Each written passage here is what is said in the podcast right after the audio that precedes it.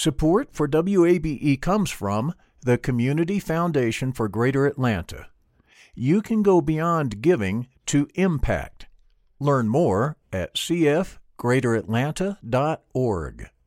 I'm Earlonne Woods. I'm Nigel Poor. We're the hosts and creators of Ear Hustle from PRX's Radiotopia. Ear Hustle is a show about life inside prison, but it's not your typical prison podcast. In this next season, we've got stories about the objects people keep inside their prison cells, about residents in a women's prison who say they want to stay there, and the most beautiful prison garden Earlonne, I will never forget it. Ear Hustle stories about life on the inside told by those who live it. Find Ear Hustle wherever you get your podcasts.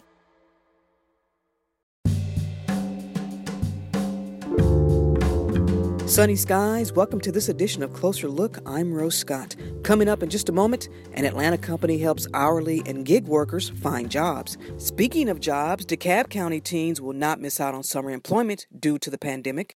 Also, an Atlanta man shares his recovery from COVID 19. My eyes were swollen and puffy.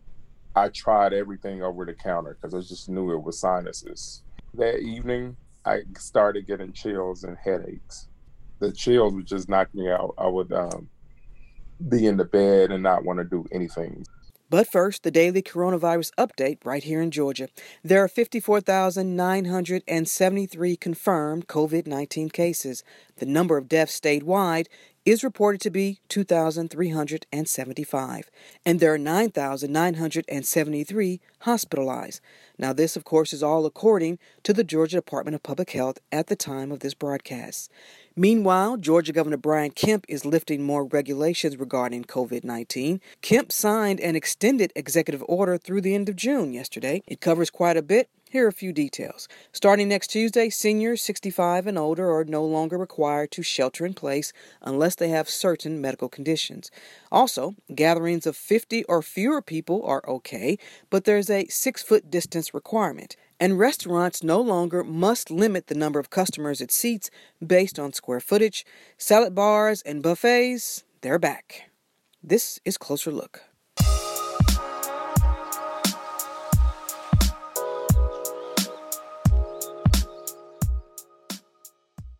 Closer Look continues now here on 90.1 WABE, Atlanta's Choice for NPR. I'm Rose Scott. Under the CARES Act, the Pandemic Unemployment Assistance was going to provide emergency unemployment benefits for non traditional workers, such as what we call gig workers or contract workers. However, there were so many that are right now even still waiting to receive their benefits. And as many Department of Labor agencies, they're trying to figure out how to process these claims to begin with. Well, this has left many gig and hourly workers struggling to make ends meet. Now, Steady is an Atlanta based startup that advocates for gig and hourly workers. And they've recently received a grant to help its members during the pandemic. And joining me now to talk more about this is Adam Roseman. He's the co founder and CEO of Steady. Adam, welcome. Good to talk to you. Thank you so much for having me. At the time of this conversation, and we were talking a little bit off record, but we were talking about the new unemployment claims numbers have now come out. Um, roughly we're looking at about 44 million folks that are out of work or, or receiving benefits. And as you and I were saying, and we might as well go on the record with it, the numbers don't always tell the story.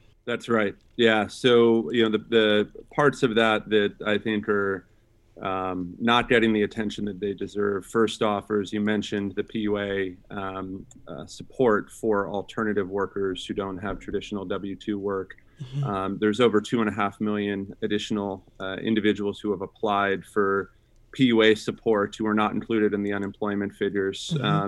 And what we see across our you know two million member population that consists largely of those non W two workers is that so many of them don't even realize the PUA exists. So despite mm-hmm. the fact that we may see two and a half million that have applied, um, the number we believe is is multiples of that um, of individuals that just don't realize that they can apply. Um, the second piece that I think the story just isn't telling at all, specifically when we look at new job creation numbers, is the underemployment that's now being driven, right? Mm-hmm. You look at um, new job creation that was published last week, well, close to half of those workers are restaurant and bar workers um, who rely predominantly on tip based income.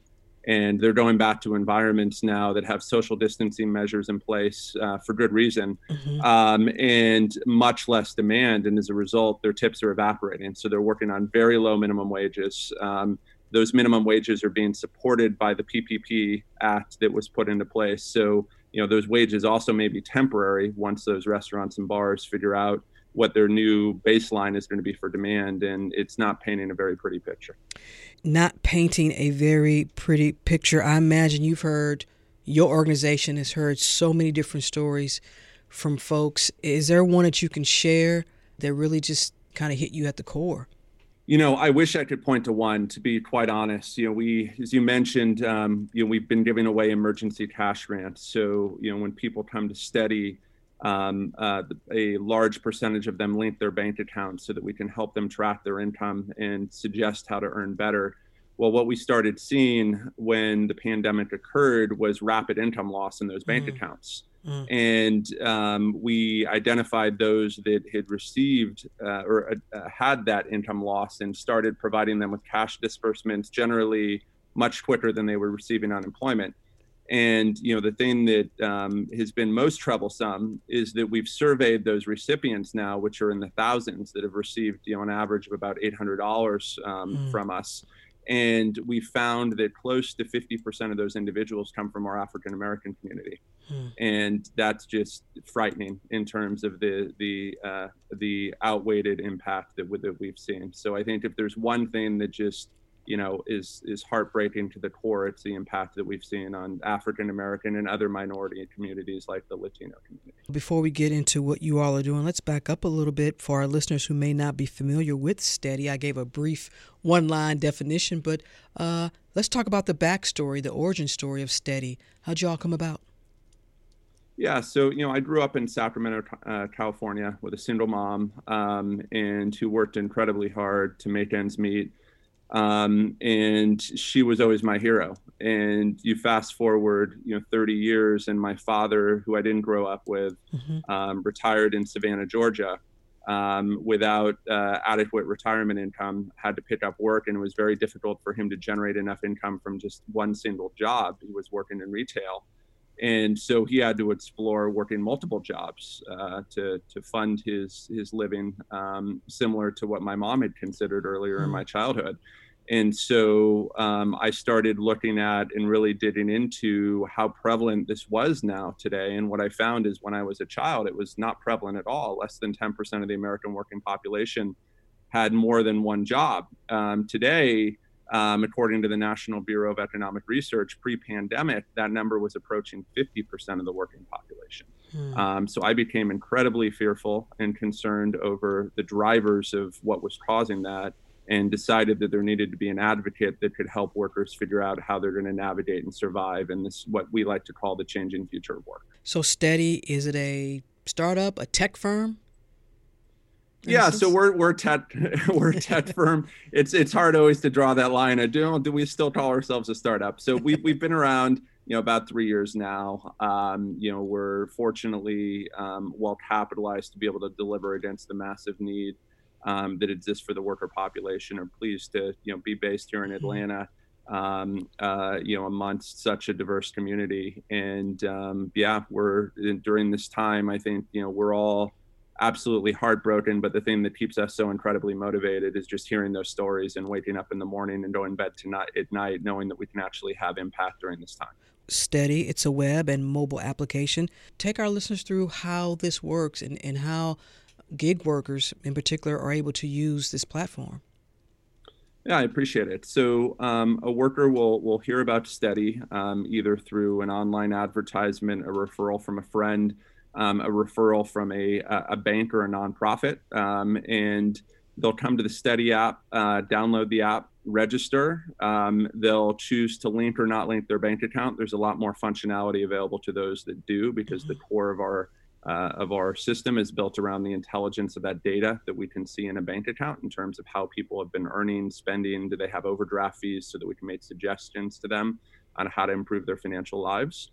Um, and then once they're in the app, um, there's a variety of different features for them to explore. So, you know, they can pursue sort of our initial use case of you know, do you have income today, but you're not making enough, and do you need to find a way to um, to generate supplemental income or extra income or side gig, as a lot of people will call it? Mm-hmm. Um, we have over a million different ways to make money in the app. Some of those are gig, some of those are work from home, some of those are hourly work, um, and someone can go through and, and select based on their geography what type of work they're looking for. Um, they can track their income. Um, they now are receiving personalized insights. So, based on that bank account data, we'll tell you, hey, if you're working at Walmart in Atlanta, um, where are other people working at Walmart earning supplemental income from and what's paying the highest, right? So that you can mm-hmm. figure out how to make the most um, based on that data set. And then, um, you know, during the pandemic, uh, we've rushed incredibly quickly to add a number of new features, which we believe are critical during this time. Um, the first being telemedicine. And mm-hmm. so we're covering the subscription during the pandemic um, for individuals to have 24 7 access within the Steady app to a doctor on demand um, that can assess any problems that are happening from an urgent care perspective, guide them on if they need to pay to go to an emergency room, especially for folks that uh, may be uninsured or underinsured, um, where they can't afford to just make a hasty decision uh, on going to visit a doctor if it's perhaps they're not sure. Mm-hmm. They can also pres- prescribe pharmaceuticals, and at only a $25 per visit cost to the member, which we don't collect any of, it passes directly through to the doctor. So we're providing that for free during this time. Um, in addition, we're providing clear guidance on what work is actually available right now. You call them members. So you actually, mm-hmm. folks actually sign up as members. So there's a, a cost involved? There's no cost involved okay. today. So we refer to them as members. We envision ourselves as kind of like an association, right? We're a community of individuals that have shared interests, shared challenges that we try to tackle. So we refer to them as our members. I understand that uh, this very big, large man named Shaquille O'Neal, of course, he's an NBA legend. He's been an advisor and an advocate for Steady yeah, it's amazing to have to have Shaquille involved. Uh, yeah, you mentioned he's large. I'm I'm large, but uh, I'm glad I get to be dwarfed when I'm in those those conversations. He does uh, a lot him. for the community. He really does. Oh, it's it's amazing. People have no idea how much he does and how big of a heart that guy has. So you know the times that I've seen him sitting with our steady members, just listening intently to their stories, giving them advice. Um, the times that he'll go and he'll visit with someone at their home, leave their home and then call us and say, hey, go send that family four laptop computers. I'm going to pay for it, right? We say, no, we'll pay for it. Instead, he said, no, I'm going to pay for it. We send him those laptops. None, none of this ever gets published. He does so much of that mm-hmm. day in and day out. He does. If you're just tuning in, I'm joined by Adam Roseman. He's the co founder and CEO of Steady. And we're talking about how Steady, it's an app, is helping people right here in Atlanta and throughout the nation find work during the pandemic, particularly hourly and gig workers. Um, on average, how many people use the app per day, Adam? Yeah, so we have um, what we publish is our monthly active figures today. So we have nearly 600,000 people use the app today on a monthly basis. We have about 2 million people on the app in its entirety. And you all, through this app, you all have been able to help hourly and gig workers find jobs, not just here in the Atlanta area, but throughout the nation. That's right. Um, and we publish our impact statistics, which we'll be updating soon. But as of last year, based on that bank account data, we were able to measure that Steady's work in particular had a direct lift in the average income of those using the Steady app by $4,000 per year, about $338 per month. So about a 10% income lift based on the average household income of our members. Why the importance of knowing or seeing their activity in the bank accounts? That's to help you help them and to possibly help guide them in terms of expenses and maybe pointing them to any other resources that could help them. Is that the importance of that? Yeah, it is, and it's also it's heavily focused on how they're earning. So when we uh, get a list of bank account transactions, we can see you have a deposit from Uber, you have a deposit from Home Depot. Um, we can then go and map how much you're making there, understand what industry you're in, and then look at uh, the account data of other individuals and suggest, hey, you're in retail, but there are people in retail at CVS instead of you know the job you're working at are making 20% more, and here's jobs available for you there. Hmm. So it helps us acquire the data that's needed to build this community data set, right? Um, employers today have so much incredible access to data, which rarely is used for the benefit of the worker. Here, what we're trying to do is give the, the power of that data back to the worker um, by aggregating that community data and only using it on their behalf.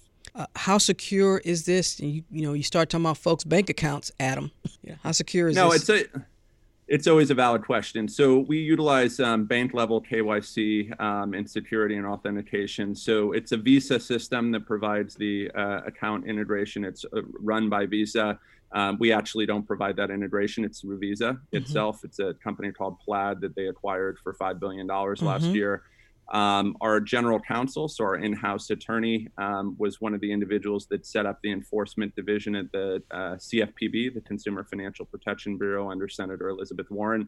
So we have uh, you know every certification in place that you can imagine SOC 2, CCPA, which is the new California privacy laws, uh, GDPR, the European privacy laws, um, all in place. And a lot of our team comes from another Atlanta company called Cardlytics, mm-hmm. um, which also works with bank data. Um, and so they've been uh, had experience for over a decade in that capacity. And Adam, you all were able to help some folks out with emergency cash grants. How did that work, and, and what was the, you know, how much money were you able to to help folks with, on average? Yes.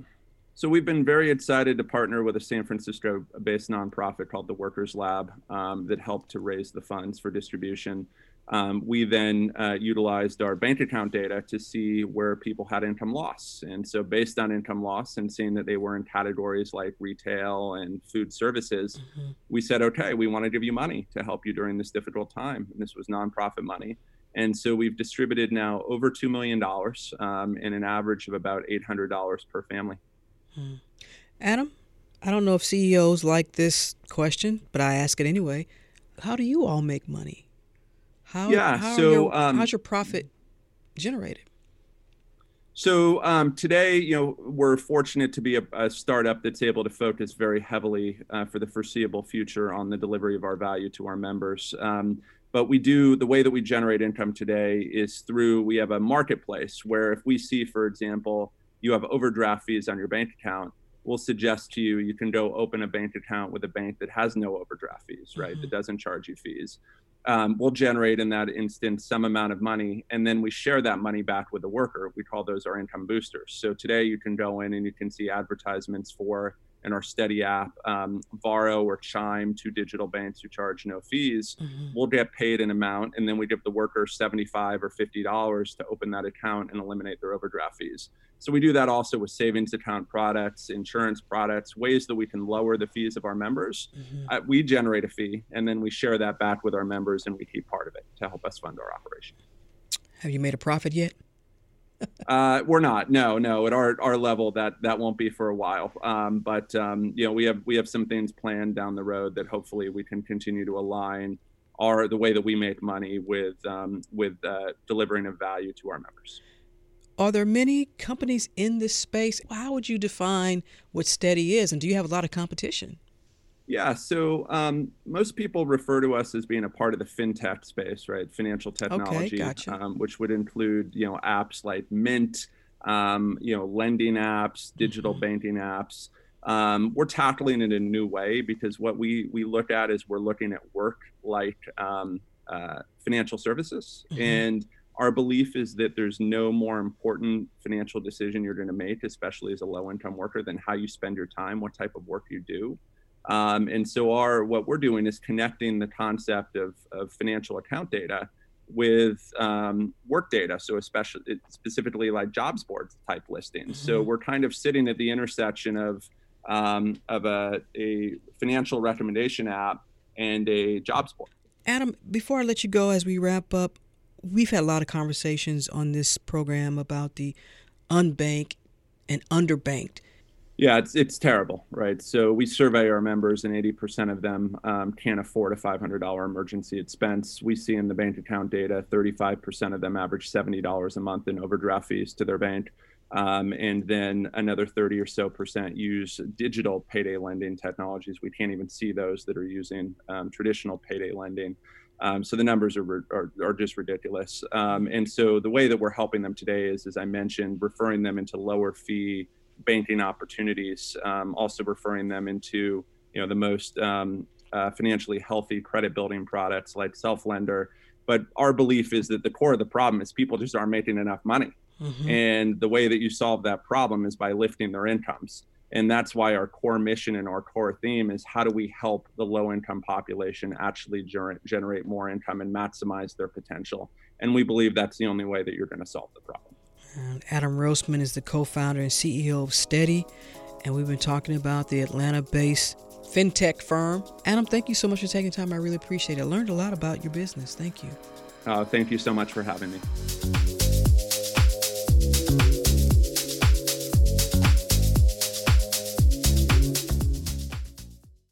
Closer Look continues now here on 90.1 WABE. This is Atlanta's Choice for NPR. I'm Rose Scott. It may be hard to believe, but summer vacation is officially here for many students. Why could it be hard to believe? Well, of course, the COVID 19 pandemic. And many internships and other opportunities for young people are now on hold, even as the state reopens. But here's something else. According to the United States Department of Labor, the teen unemployment rate more than tripled from February to April. It reached an all time high of 32%. But there still are some opportunities remain here in our area.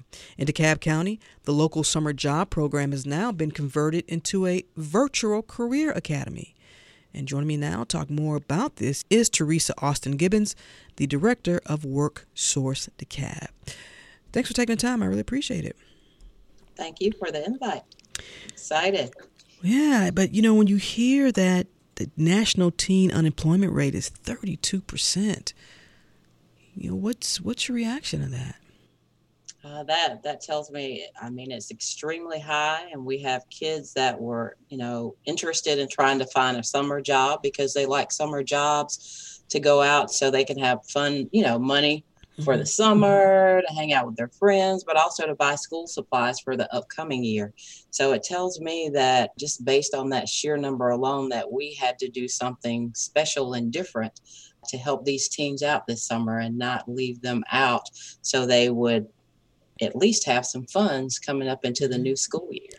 Now, typically in a non pandemic year, and obviously this is the first time we're all dealing with this, what would be the process? You all would help place teens with summer jobs, and obviously they would go and start working. That would be the typical process, correct?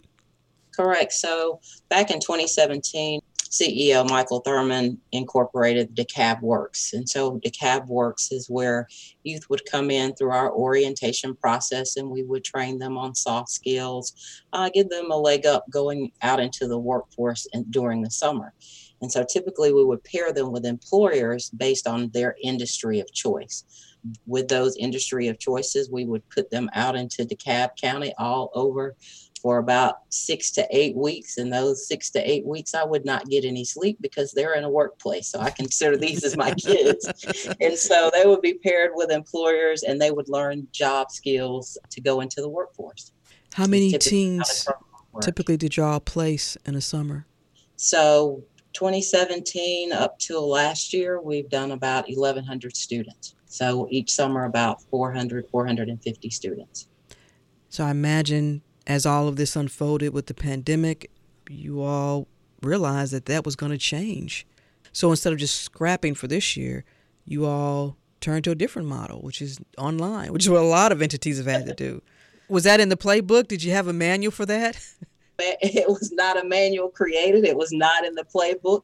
As everyone did when COVID 19 hit, we had to reimagine our summer jobs program. I think as we thought about what it would look like under the leadership of our CEO, Mr. Thurmond, we thought about doing this virtually because you now have parents that are at home also working. Mm-hmm. So if the parents are at home working, then the thought was we should be able to do this with the youth as well, but we had to put a spin to it to ensure that we were getting the right project, the right pieces, and make it strategic so they would be doing the kind of the same things their parents were doing as they were working.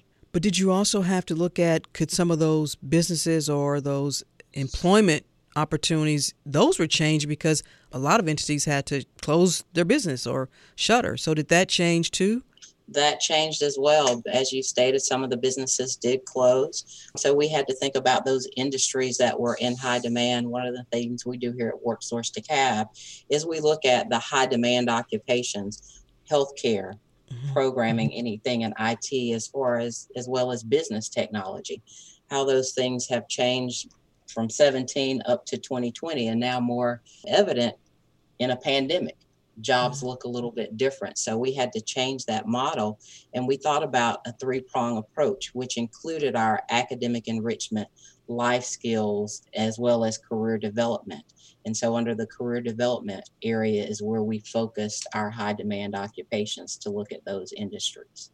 And so, how many kids will you all be able to place into jobs in a virtual setting? So in our virtual setting this year, our goal is 850 students wow. placed through this academy. So here comes the other question. How y'all gonna do this? so we have partnered with the DeKalb County School System to provide the academic enrichment portion of our, our three-prong approach. And so they're utilizing uh, what's called the Verge, their learning management platform. And so students will be able to get general classes such as math, English courses they would typically get during the school year, and this will, you know, give them a little support throughout the summer. So some of those skills they would have or knowledge and skills they would have learned early on when COVID hit some of that may have, you know, lost a little luster there because we had to pivot very mm-hmm. quickly. So with those the skills that they may have lost a little bit during the academic school year, mm-hmm. the school is able to provide that support throughout the summer with this program, as well as our life skill enrichment through financial literacy, where you get your first paycheck, the first thing you want to go do is probably hang out with your friends, go to the movies, which we're not doing a lot of right now. So we're going to teach you a little bit about financial literacy on how to save that money, as well as just some generations in the workplace. So mm-hmm. this is probably the first time that we've had all generations in the workplace. So that that creates an interesting type of mix. So we think it's very important that those youth learn that as well. And so with this pandemic, though, sounds like you're able to help a lot more kids. Is that true? We are. We doubled our numbers this year because we've got the support of not only the school system, but also Georgia Piedmont.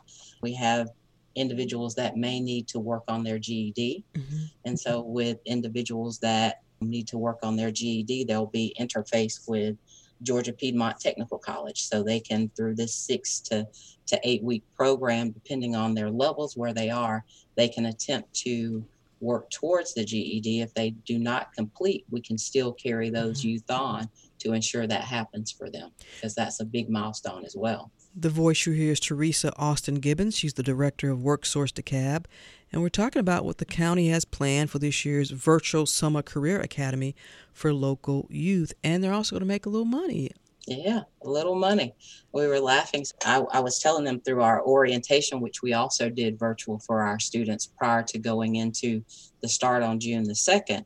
We talked a lot about the pay and mm-hmm. so it was really interesting because my staff was saying, Miss Austin Gibbons, are you in here talking about cheddar? I said, Well, we got to relate to the kids. We talk about money and our paychecks. They talk about paper and cheddar. Cheddar and, and cheese. So, cheddar and cheese. So they the kids were, I think, really excited that, you know, they could have someone that is engaged but also understand their language as well. Yeah, we could even take it further. We might show our age. yes, let's not do that. so this is what I understand because you had 850 spots. You had over 7,000 youth apply for those 850 spots. What does that say to you about the demand and the need for programs like what you all are offering in the DeKalb? What that tells me is that not only, you know, our adults are needing employment, our youth also are seeking those type of strategies to just get them ready for the workforce. Mm-hmm. It tells me that they are interested when sometimes I think as adults, we may assume that kids may not be interested, they may not be listening.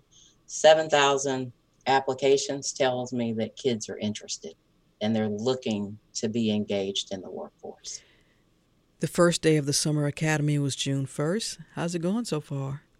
It's going good. You know, we are we're uh, working in conjunction with the school system, providing good customer service. If kids need assistance, they're calling us at our in our call center, and we're triaging as we go along. But I think everything is working well. We've had some motivational speakers. We try to do motivational vitamins throughout the week. Mm-hmm. Our first speaker was Mr. Keith Brown, Mr. Impossible, mm-hmm. and got an email from a couple of parents because, of course, they're at home as well. And they were listening in and they emailed back saying, Hey, we, we were motivated. Can we join? so, so it's good to know that the parents are engaged as well because that support is, is really needed, especially when we can't, you know, actually see the kids. Being able to shift and pivot due to the pandemic and still be able to offer double the normal amount of teens you all are helping. Does that also give you a little bit of insight to what you might do next summer? Maybe you'll do both. Can you do both? I think a bit could be a possibility. I think when you look at we are we always say when we have our, our team meetings that we are literally flying this plane and building it at the same time. I think next year, now that we see we can do this virtually, we've done it in person, so to speak, pre pandemic, I think we could look at maybe some hybrid, kind of like they do with college courses. You mm-hmm. would do courses online and then some classes you would go on site. So I think there's a possibility for anything at this point because we are literally building the manual as we go along. How do you measure the success of a program like this? So I think we measure success by looking at our academic enrichment of those individuals that have been engaged with the system, how well they did in those courses, interacting with their career advisor, because not only are these youth paired with an instructor in their class, we have additional support here at WorkSource DeKalb as career advisors. And so, as they go through this process, anything that they need in regards to just career advice, or they just need someone that they need to talk to. Um, they can call and talk to their career advisors because they're interacting with them every week, as well as there's also a counseling portion. So if there are kids that just need to discuss how they feel about things, the way things are happening right now, the school system has provided some counseling support. So I think the success is that we get the kids through the program, we get them paid, and we look at their success stories because we've asked them to submit, you know, any successes that they feel that they've done in their classrooms. And then once we can get them placed on the back end when we're open back up again, I think that's going to be extraordinary because I think we're going to do well with that. All right. Teresa Austin Gibbons is the director of WorkSource DeKalb, and we've been talking about their virtual summer academy this year. Thank you so much for taking the time. I really appreciate it. Thank you for what you're providing for so many teens in DeKalb County. I know they appreciate it and their parents. Yes, ma'am. Thank you for having us. Stay safe now.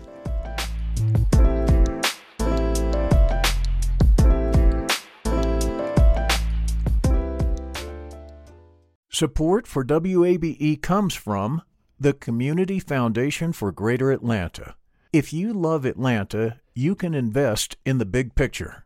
Learn more at cfgreateratlanta.org. The field of mental health counseling is growing rapidly, and Richmont Graduate University can equip you with everything you need as a licensed professional counselor while integrating your faith into your clinical practice. Programs are offered in Atlanta, Chattanooga, and online. Apply today at richmont.edu. That's R I C H M O N T.edu. Closer Look continues now. You're on 90.1 WABE. This is Atlanta's Choice for NPR. I'm Rose Scott. You know, there are a lot of stories coming out of this pandemic, and we're about to hear one more. Director and photographer Derek Blanks, he's an Atlanta base, or maybe I should say College Park base. I want to get it right because folks are very serious about mm-hmm. where they live. but mm-hmm. Derek Blanks is an area based celebrity photographer and director, and he's also a survivor of COVID 19 and he joins me now to share his story. Derek, thanks for taking the time. I really appreciate it. Oh, no problem. Thanks for the invite. How long have you been a photographer? Well, I've been shooting all my life for the most part, but um, I was introduced to photography in the third grade. Um, I'm originally from Jackson, Mississippi, and I went to academic and performing art school.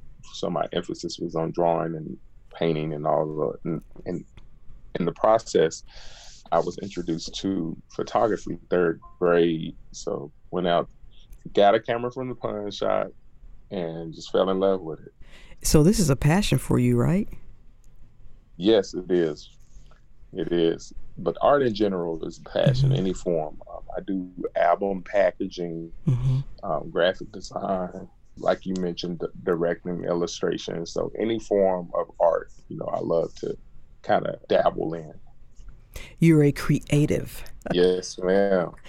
so, Derek, let's go back to the beginning of 2020. As 2020 rolled in, did you have a set of goals? And some people make resolutions. Did you have a set of goals, things you wanted to do? You know what? I did. And, you know, I had recently started, I gained Missy Elliott as a client last year. What? And she had, you know, thank God, thank God. But she had been keeping me busy. I've been doing all her creative directing and um, did two videos, music videos for. Mm-hmm. So um, financially and everything looked very stable, and I was really pleased and excited. Still pleased and excited to be working with her. But um, my goals for this year was to take it up even further and possibly start.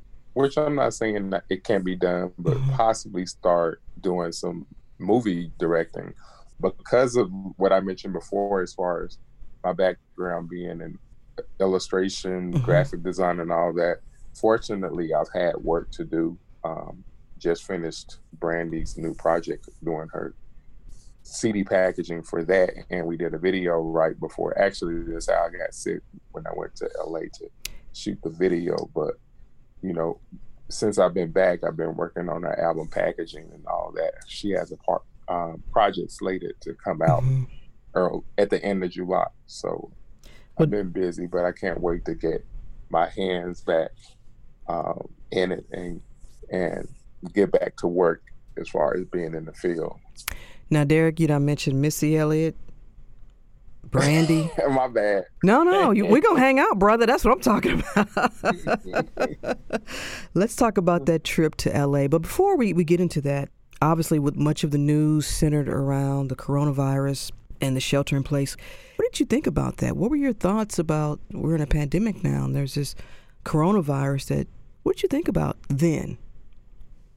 You know, when I first heard the news, I was a little skeptical because of all the press and media talking about black people can get the virus and all that. And then um, I got the job to do Brandy's album packaging shoot. So we went out there, and while we were out there, in the midst of all that, that's when the city of Atlanta shut down and LA.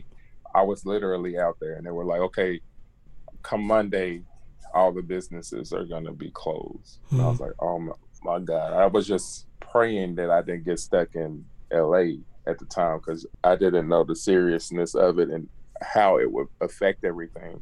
So How long were you out there? I got. I was out there for two and a half days. I went out there on the weekend and flew mm-hmm. back on the, on that Monday. And when I got back, or when I got to the airport, the, the airport was deserted for one. The plane was deserted, and I got back and I began to work immediately. And I worked for a week, and a week passed, and that's when I got the symptoms.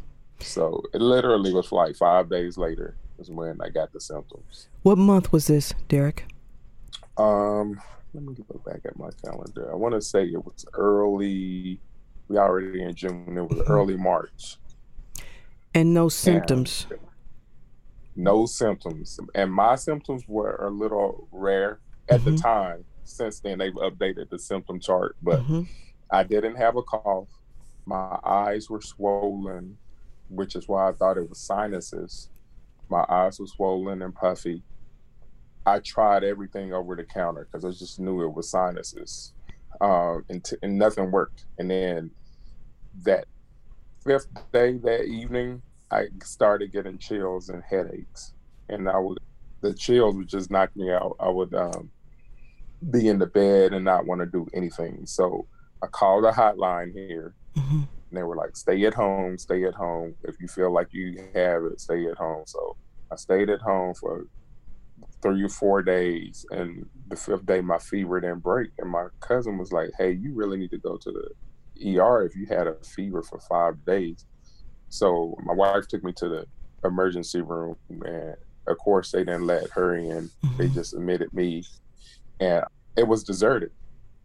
It was absolutely deserted, and the first thing they asked you uh, when you check in was, "Do you have your will and testament?"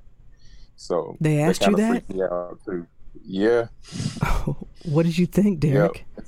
Honestly, I was thinking, will I be able to get back out? Because I didn't feel horrible. I just had those chills up, and then that's when my slight shortness of breath happened. It was very like, but I was like, is this my last time? Is this gonna be my last time? Um, honestly, I was that went through my mind. It's just gonna be the last place I I'm alive. So mm. when I got back to ER room, they checked my vitals and they saw my oxygen levels were a little low. My temperature was only at 98, but I had uh, previously taken some Tylenol, so um, it went down. Doctor came in, he checked my lungs. He was like, "You have pneumonia," and um, I was like, "How how did I get pneumonia?" And he was like, "Well, it's probably from the coronavirus. So they gave me the test for the virus, and they told me at the time, I may not even get the results back before I go home, but they told me that basically that I had the virus, and I pretty much knew. They suspected I had the virus, but I pretty much mm-hmm. knew I had the virus once he confirmed that, and they they checked me into the hospital, and by that time I was probably in about five, six days so I was probably halfway done with the virus at that at that point, but I stayed in the hospital about three to four more days until my fever broke. What? And, what, and your family, they, so no one was able to see you though because of all the concerns. Right. Was, yeah. Yeah. So I just did FaceTime, and honestly, I was just in so much pain as far as the chills goes because every time I would get chills. I'd be I would just shut down where all I wanted to do was sleep. And then once that finally broke, I would get abdominal pains every time I ate that were like horrible. Like basically I would get cramps anytime I ate. So I lost. In total I probably lost about ten pounds when I was in the in the hospital from not wanting to eat. And Derek, you know, what I was on oxygen. You were on oxygen. Well, they kept me on oxygen, but mm-hmm. my vitals weren't bad. I think it was like 98 or something, but they just kept me on the on the tubes to just ensure because when I did get up, I would get shortness of breath. But it wasn't anything that I haven't experienced before. It's more like, you know, when you have shortness of breath or whenever you have the flu or bronchitis or anything mm-hmm. like that, it just feels like it's just harder to breathe where you get short winded from walking maybe six feet or whatever. Derek, what questions did you have for the doctors? Did you ask them about your re- odds for recovery, for recovery?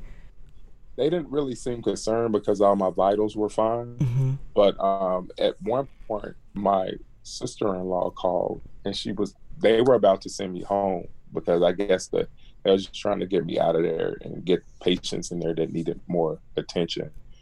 But um, she was asking them about the medicines for um, lupus, the one that they were taking at one point mm-hmm. that they were saying possibly would help the situation.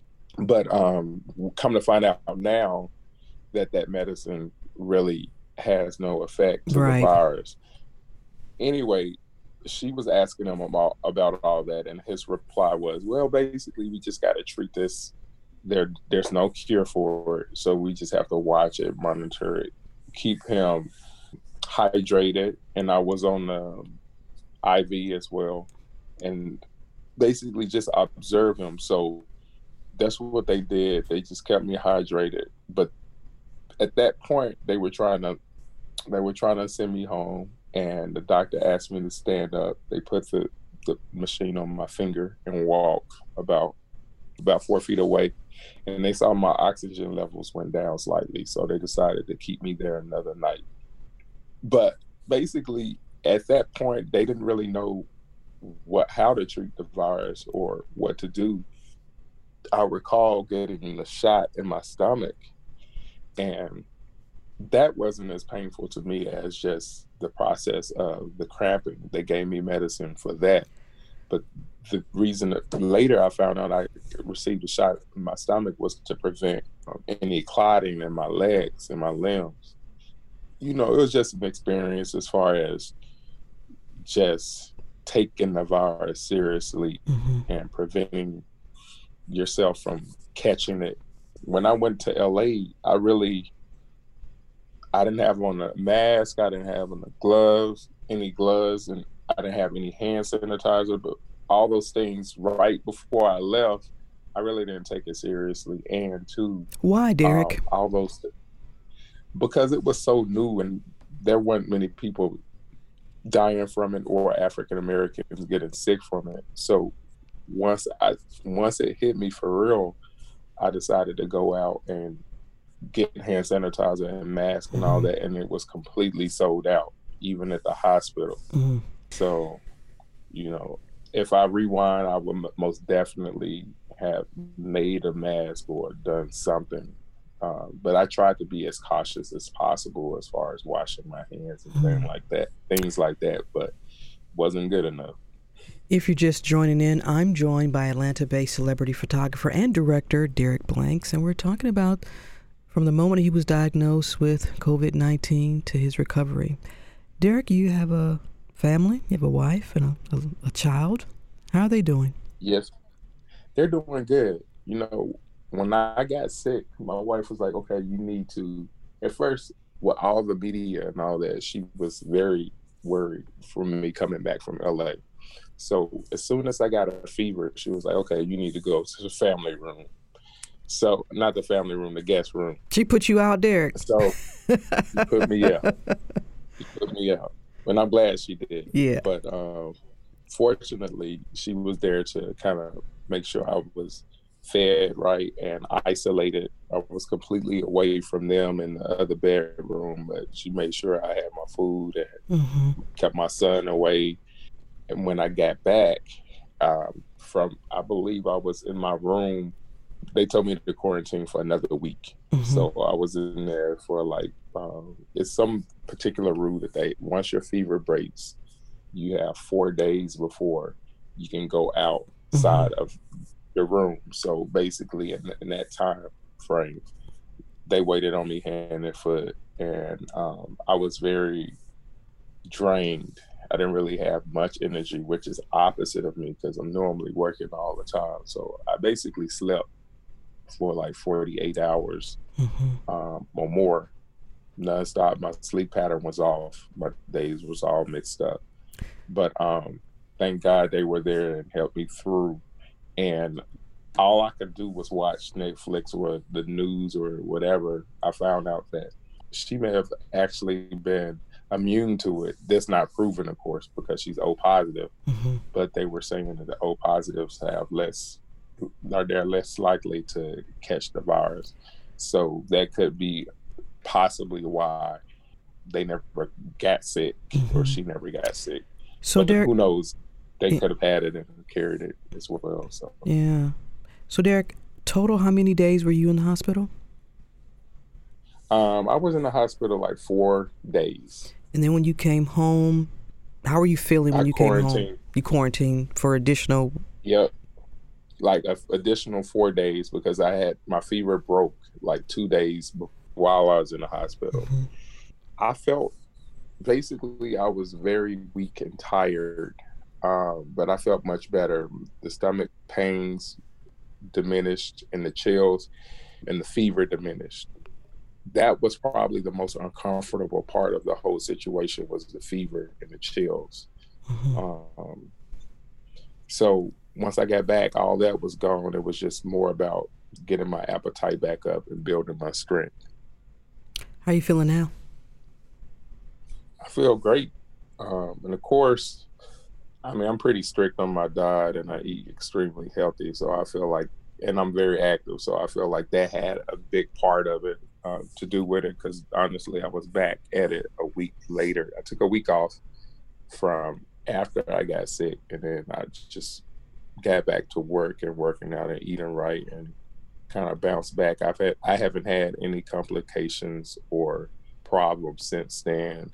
So I'm feeling my I'm feeling back 100 percent honestly. So now you can go hang out with Missy and Brandy again, all the motherfuckers. well, you know, they're not gonna be hanging out with me, especially Missy. She's gonna be like, uh, you need to stay home until all this. All absolutely, absolutely. Uh, Derek, what's the message?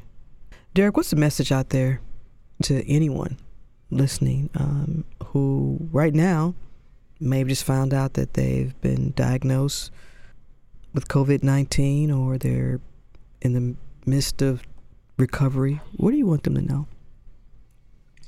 My message would be just to take it seriously, and that's in all forms, fashions, from what we eat, our health.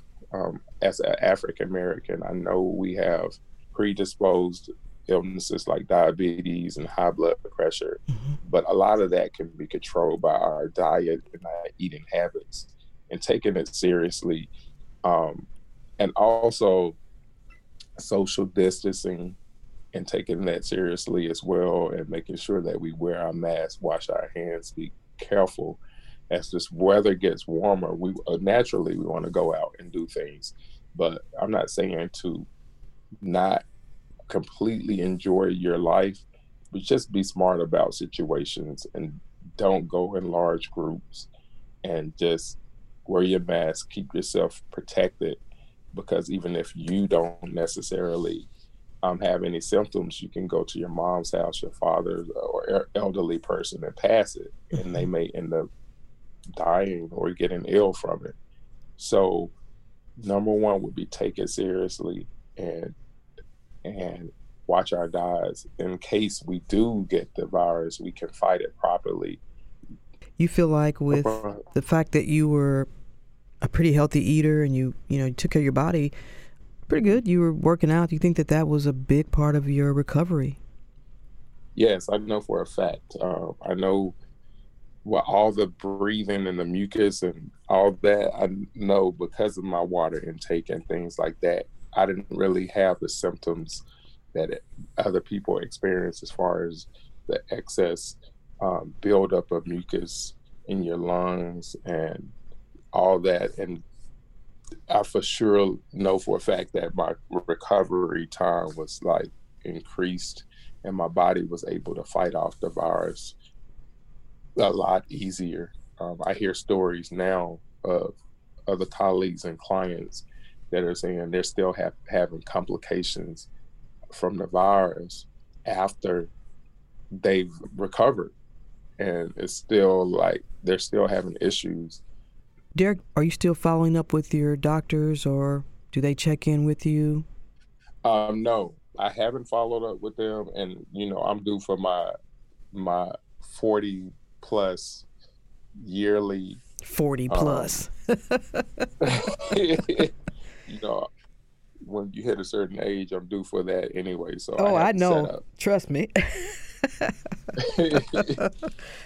the doctors when they let me go they I didn't have to do any follow up or anything like that and I haven't felt the need to do it but I do know that I need to equally take that seriously too so I'm to plan on doing my annual and getting that together too all right Atlanta based celebrity photographer and director Derek Blanks sharing his story as a COVID 19 survivor. Derek, thank you so much for taking the time and sharing your story. I really appreciate it. Best of luck to you, and we're all glad that you are you have recovered. Okay, thanks for the interview. And you know, I'm serious now. When you get back out there with Brandy, now Brandy is one of my favorite singers. She, she's not up there with Gladys, but she's one of my favorite. I love Gladys too. I love Gladys. I had the pleasure of working with her too. So, yeah, I did her project maybe about seven years ago. And she had an album come out in the video. Mm-hmm. She was just she was lovely. she is lovely. So yeah. Best of luck. We're gonna keep following your journey. Glad you're okay. Thank you so much. And I appreciate the interview. That's it for this edition of Closer Look, which is produced by Grace Walker and LaShawn Hudson. Our engineer is Shelley Canavy.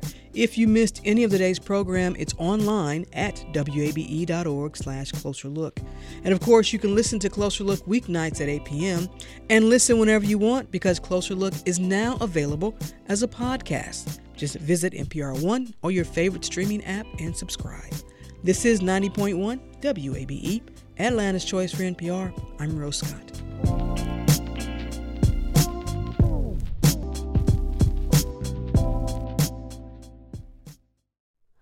Hi, it's Terry Gross, the host of Fresh Air.